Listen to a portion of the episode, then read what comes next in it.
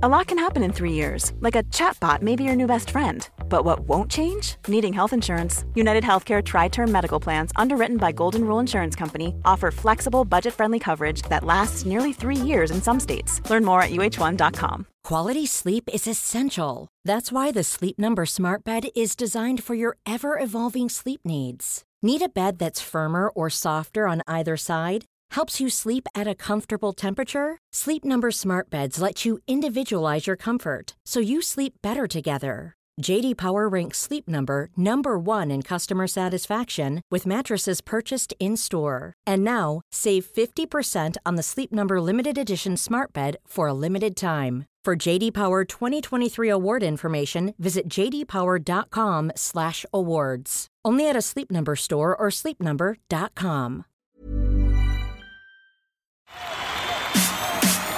This is Talksport Daily. Hello and welcome to another Talksport Daily podcast with me, Andy Goldstein. Yes, that fella off the radio with the magnificent hair. And yes, it is all free. And no, I still haven't got a shampoo ad yet. I don't know why. It's about to happen sooner or later. Anyway, thank you for downloading this podcast. It's a humdinger of a podcast, even if I do say so myself. And we begin with uh, a serious subject, actually, and rightly so. This is Paul Parker talking about players coming off social media for obvious reasons.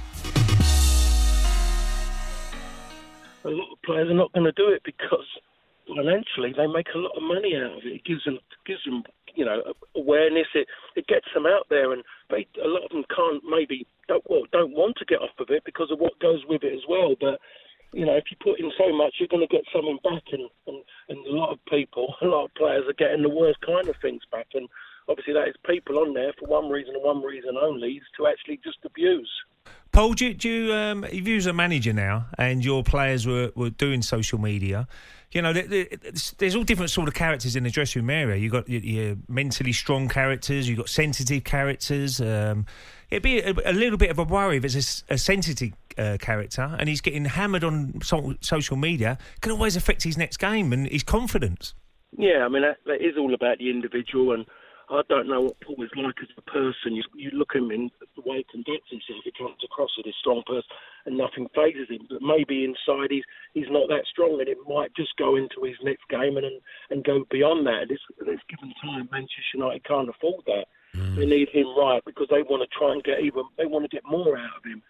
I mean, I just I still find it hard. Really, is that managers in some ways can't say to players they don't want them on there. I just find that why can't managers say, right, I'm, we're signing you, there's this deal, there's that, but in that deal as well, you cannot be involved on any social social media platform. Why can't something like that yeah. happen? Someone's got to tell me some reason why it can't. That was, of course, on the Alan Brazil Breakfast Show, as was Bobby Barnes from the PFA. He was talking about social media and the fact that some companies have to do more to protect people using their product. The social media companies can quite comfortably target market you. They can use different methods to make sure that they tap into your preferences. Why can't they put the filters in place to make sure that when this sort of filth does come online, we can actually make sure that it comes down as quickly as it's gone up? I mean, to be honest, I don't think any of us were hugely surprised with uh, what happened to Paul Pogba. I, I, don't think it would have been a huge step for the social media companies to have perhaps been a little bit alert, looked at this and said, look, as soon as we see this, let's get this down. I think we have to start identifying those who are behind the keyboard. It seems that you sit at your computer and you can actually say whatever you like with impunity. And, you know, we're actually in dialogue with all of the social media companies at the moment. And the message that we are really sending is that it's all very well saying, well, yes, we'll take it down eventually. But not only do we want this sort of filth taken down, we want active attempts to prosecute. And we want to also make sure that those sites that it emanates from are permanently closed down. This is the former England fast bowler Matthew Hoggard, or Hoggy, or Matty, or MH to his mates, or the Hogster on Jofra Archer, or Jeffrey, or Jezza, or yeah, you get the idea. You look at your fast bowler, your your strike bowler to come in and bowl short, sharp spells. But if you look at what he bowled 96 miles an hour all the time in in his 20th, 24th. Mm. It, it, was it wasn't the fact that he was slowing down; he was still putting it in. And on your debut, you want to bowl.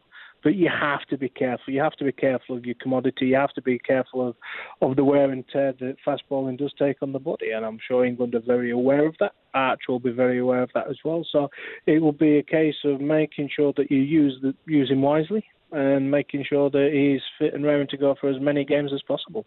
Uh, yeah, I agree with that 100%. Uh, Tre- Trevor Bayliss, though, I'm not sure this is a great idea. When he sort of indicates, and maybe this is one of the reasons he's leaving, but, you know, to talk about Jason Roy and say, oh, I don't think he's an opener, you think, well, all right, maybe he isn't, but I'm not sure he's going to thank you for it. I'm not sure the selectors are going to thank you for it. They've picked, him, they've picked him as an opener, and you've got to get behind him as an opener. It does seem to be maybe a bit of a difference of opinion looking at it from a distance between Ed Smith, the chief of selectors, and Trevor Bayliss. And Ed Smith has championed Denly, but you could make a case for Denly uh, going in as an opener, couldn't you? Moving Roy to four, even if Root stays at three. I mean, uh, what do you think?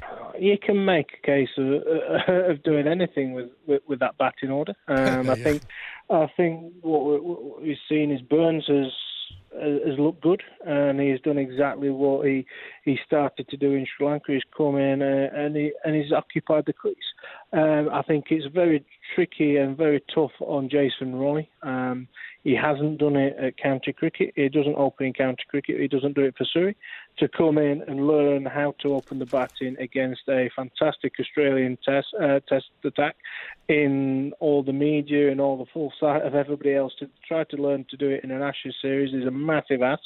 Um, but you can't blame Jason Roy. You can't then say right then he's we we we, we need to put him down the order give him a full series. Um, give him the rest of the series. Yes, it, but if you put Denly up there, you're now not solving the problem. You're creating another problem. Denly doesn't do it for, for Kent. He he doesn't do it. We haven't got another opening batter in the side.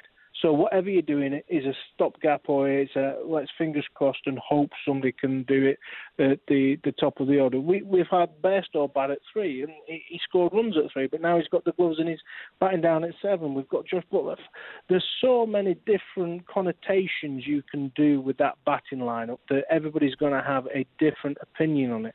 And I think the best thing that you can do is saying, right then, these are the positions for the summer and these are the positions you will be batting in. Um, because if you don't know whether you're opening or batting at seven one day to the next, it, it's almost impossible to do. On to Talk Sport 2 now, the sort of sister station. Well, it's not really a sister station, I'd say it's more of a sort of a, a, a niecey. Well, not really niece, it's more of your cousin that you don't really see that often, but you go to your your mum and dad's on Christmas Day and they turn up and you go, Who's that over there? And they go, That's your niece. And you go, Oh, yeah, I forgot about her. Anyway, that's Talk Sport 2 to us. This is Steve Harmison talking about the third Ashes test. I think the key factor is to win the toss and, and, and get runs on the board. I think it's it's massive, it's massive. You look through the, the runs that are scored so far in this Test match series, and you, when you talk about before the Test series started, you said, right, what's the key battles? Well, the key battles were England's top order, can the fire? Well, one of them has. Burns has. He's got 226 wickets, 226 runs so far, but the rest of them haven't. The big surprise is Root. He hasn't fired over that course. In the middle order for Australia, they've really struggled. Um, but I would have said it would have been the top order that would have been firing. But Warner, the same, mentioned earlier on. Four innings, he's got 18 runs. Bancroft's got 44 in four innings. They might make a change at the top. Bowling units, both of them, world class. Absolutely world class. The batting, if England's batting can stand up, they've got a great chance of winning level in the series because the key man 378 runs in three innings averaging 126 is not playing. Staying with cricket now and Darren Gough was talking about his all-time Ashes XI whatever that means. I'm going up top Michael Slater. Um, my, one of my first series had some great battles with him uh, very good player, way ahead of his time. Liked to take um, the attack uh, to the bowlers, and he was hard, very difficult to bowl at uh, with a new ball. He used to attack you. So I would have to have him in. Okay. Michael Vaughan, his record against Australia is right up there. Um, fantastic player. He took on Glenn McGrath, find a way to play against him, um, and for that reason, he's in there. His cover drive was a pleasure to watch when he was in form. Yep, he might have nicked off a few times to the outswinger, But what a player Michael Vaughan was. That cover drive and that flick through the mid wicket, absolutely fantastic. And that pull against McGrath that really threw him off his length. Three, Ricky Ponting. I don't have to say much about him, do I? I mean, what a player. One of the greatest. Um, had all the shots. Suspect early on. Again, uh, the plan to him, try and bowl him out, getting caught in the third, second, third slip area, playing it a wide one, which probably shouldn't have, but what a player, mate. Honestly, he could take you apart. Four, gone for another English player, gone Graham Thorpe. There's a close one. I nearly went Mark Waugh, but I went for Graham Thorpe. Really good dug in. In a period where we were playing against the best team in the world, he found a way of playing Warne. He found a play of playing any uh, spinner we played against, um, and he accumulated runs. Without hitting boundaries, Graham Thorpe would have to be in uh, that. Five, Alex Stewart. Everybody knows how I feel about him. Could play anywhere in the team. Good team man, and uh, I'd just have him in there. Could take away, take um, apart proper fast bowlers. Yes, he struggled a bit against Warne over the years, but now and again he came off against him and, and got big runs. Is he your glovesman? No, no, no, no. Oh. no. Six, Steve Waugh. Um, he'd have to be captain. Unbelievable character. So he's one of them who used to bowl it all the time and think, I'm going to get him out any ball here. And then he'd, you look up and he got 80. He missed playing missed four times and 80 for two fours. He was a, so frustrating, but what a competitor. Tough, tough as nails. Seven Adam Gilchrist, who's the keeper. Um, best number seven ever. One of the most difficult batsmen I've ever bowled at for someone coming in at seven. Take the game away from, from any opposition. Um, if it was 50 50, just come in and smash 100. Flintoff at eight. Um, he's mainly in this side as a fast bowler. On his day, could bowl as quick as anyone. Huge competitor, and he saved his best performances for those two Ashes series in England, didn't he? There was his best two Test performances, really. Ashes in 2005, and the, the, the last one he played was it 209. Your batting's going deep here. I like it. Oh yeah, Shane Warne at nine. I'm Pin- not even pins going there. to. I'm not even going to say anything about him. Um, no need to. Um, Andy Caddick at ten. Very difficult. Uh, good to have at the other end um, when you're bowling. He's if they got anything in the pitch whatsoever, he'd find it. He tended to bowl better in the first innings of a game than the second because he needed a little bit of help from the pitch, but he got that lovely shape out, huge bounce. And when he's full of confidence, he was one of the best bowlers around. But he just needed that confidence. He just, if he had my confidence, it would have been unbelievable. and at 11, Glenn McGrath, probably the greatest bowler Aussie, seam bowler Aussies have had. Many people will say uh, Dennis Lillee, but Glenn McGrath, what a record, what a bowler. Didn't possess great pace, but when you're six foot seven and you can hit the seam and move it both ways, you're going to get wickets and not bowl any bad balls, which he very rarely did. So there's the 11. I like it. Is there anybody obvious missing? Are you going to get some grief? I will get some uh, grief. Is there no, um, no Nasser? No. Um, there's no Nasser.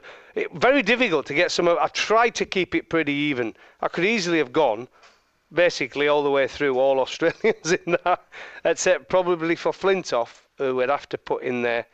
Um, you got more Aussies than English. I, I could have easily gone all Australia. Like I say, I could have gone Mark Waugh, um, could have gone Hayden, could have gone Langer. So many good players. They've had Australia. Gillespie were close to getting in there. But I went for Caddick. Caddick's a very underrated uh, bowler, and all around the world, he put in some unbelievable spells. I remember one spell in South Africa in Durban, flat pitch, he got seven. And I remember at um, SCG, I think he got seven as well. So, and here, at Headingley, four in five, didn't he? Hey there, it's Michele Norris. I'm host of a podcast called Your Mama's Kitchen. When I travel, I'm usually looking for a way to find a taste of home when I'm not at home. And one of the things I love to do when I am at home is entertain. And Airbnb allows me to do that. When I was in California recently, I rented a house that had a great kitchen. And when we were sitting around the table, we're all thinking, we're in someone else's house. Someone could be in all of our homes as well. If you have a home, but you're not always at home, you have an Airbnb. Your home might be worth more than you think. Find out how much at airbnb.com/slash host.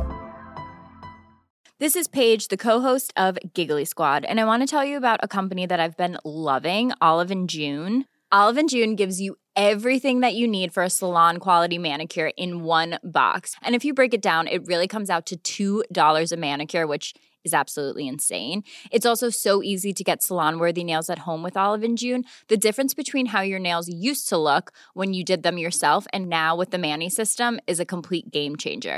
The best thing about Olive and June too is it's a quick dry. Dries in about one minute, lasts for five days, and full coverage in up to one to two coats. Visit oliveandjune.com slash perfectmanny20 for 20% off your first system. That's oliveandjune.com slash perfectmanny20 for 20% off your first system. Quality sleep is essential. That's why the Sleep Number Smart Bed is designed for your ever evolving sleep needs. Need a bed that's firmer or softer on either side? Helps you sleep at a comfortable temperature? Sleep Number Smart Beds let you individualize your comfort so you sleep better together. JD Power ranks Sleep Number number 1 in customer satisfaction with mattresses purchased in-store. And now, save 50% on the Sleep Number limited edition Smart Bed for a limited time. For JD Power 2023 award information, visit jdpower.com/awards. Only at a Sleep Number store or sleepnumber.com.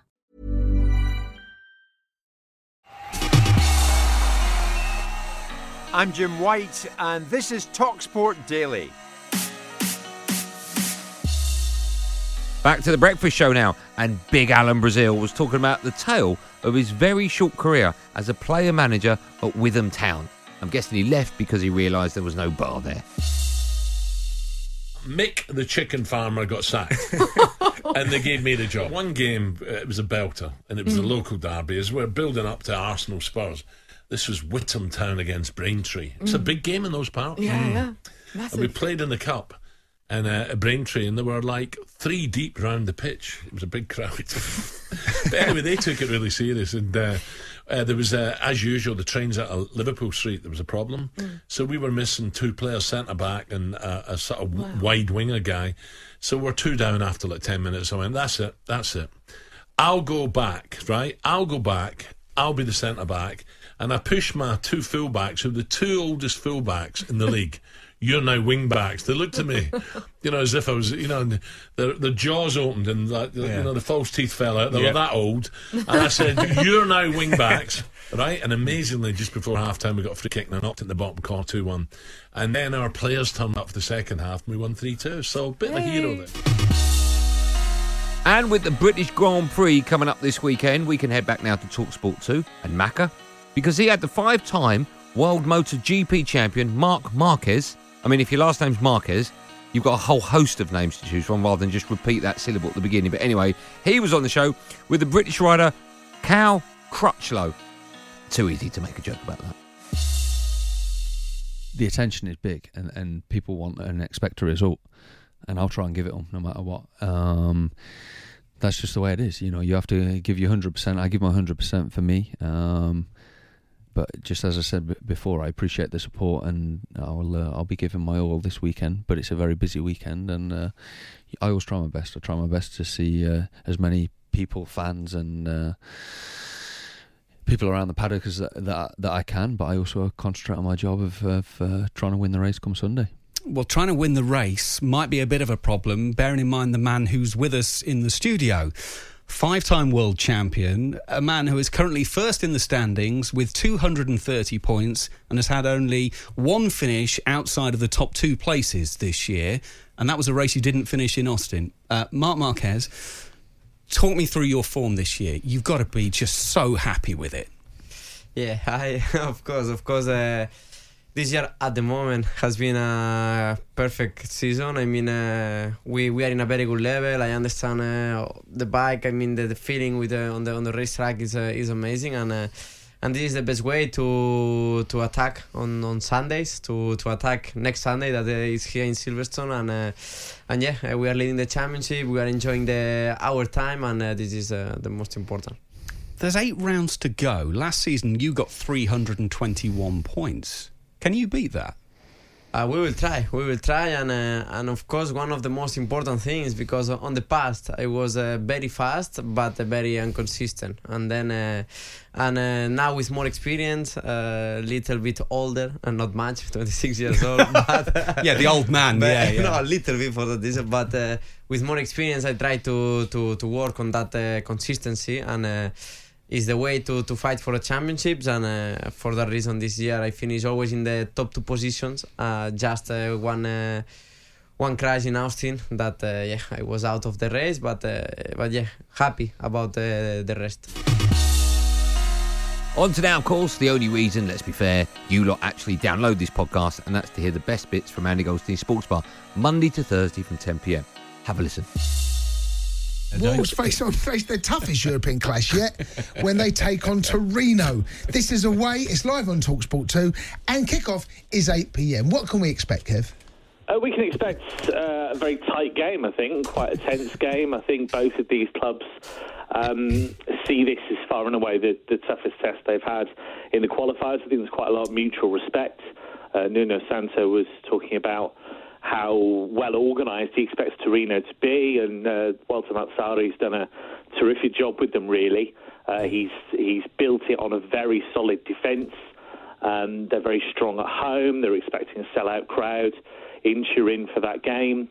And what they've got is they've got a, a solid base, but also some some real quality in attack. They've still got Andrea Belotti, who was linked with you know some of the the world's top clubs not that long ago, um, and he's uh, looked good in qualifying so far. Simone Zaza, who has uh, it didn't work out for him in England, but he has a lot of experience and he's played for some good clubs. So it's a real test this for, for Wolves because there's some real quality in that Torino side. And Mazzarri said, having watched Wolves against Manchester United, he believes that if his team plays as well as they can over the two legs, they will go through. Tickets, please. Tickets.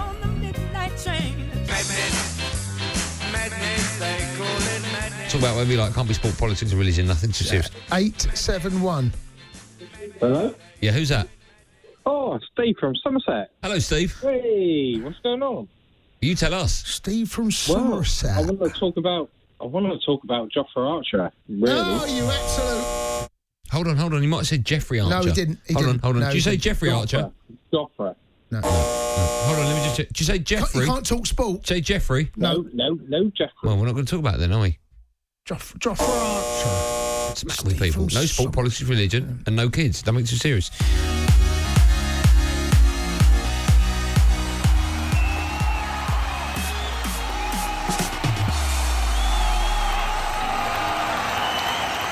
That's it for another wonderful Talksport Daily podcast. A quick reminder that later on tonight on Talksport 2, you can listen for two hours about cricket. And if you're still awake, you can hear live commentary of Torino against Wolves. And then make sure you head over to the main channel, Talksport 1, for Andy Goldstein Sports Bar with me, Andy Goldstein, and that fellow over there with a massive head from 10 pm. Uh, thanks as always for taking the time to download it. Remember to press subscribe so you get it free in your inbox every morning. You know the drill. And if you don't, well, there's something wrong with you, and I suggest you seek medical help. Um, thanks as always. Have a wonderful day. Be safe, everyone. Be safe. That was a podcast from Talk Sport.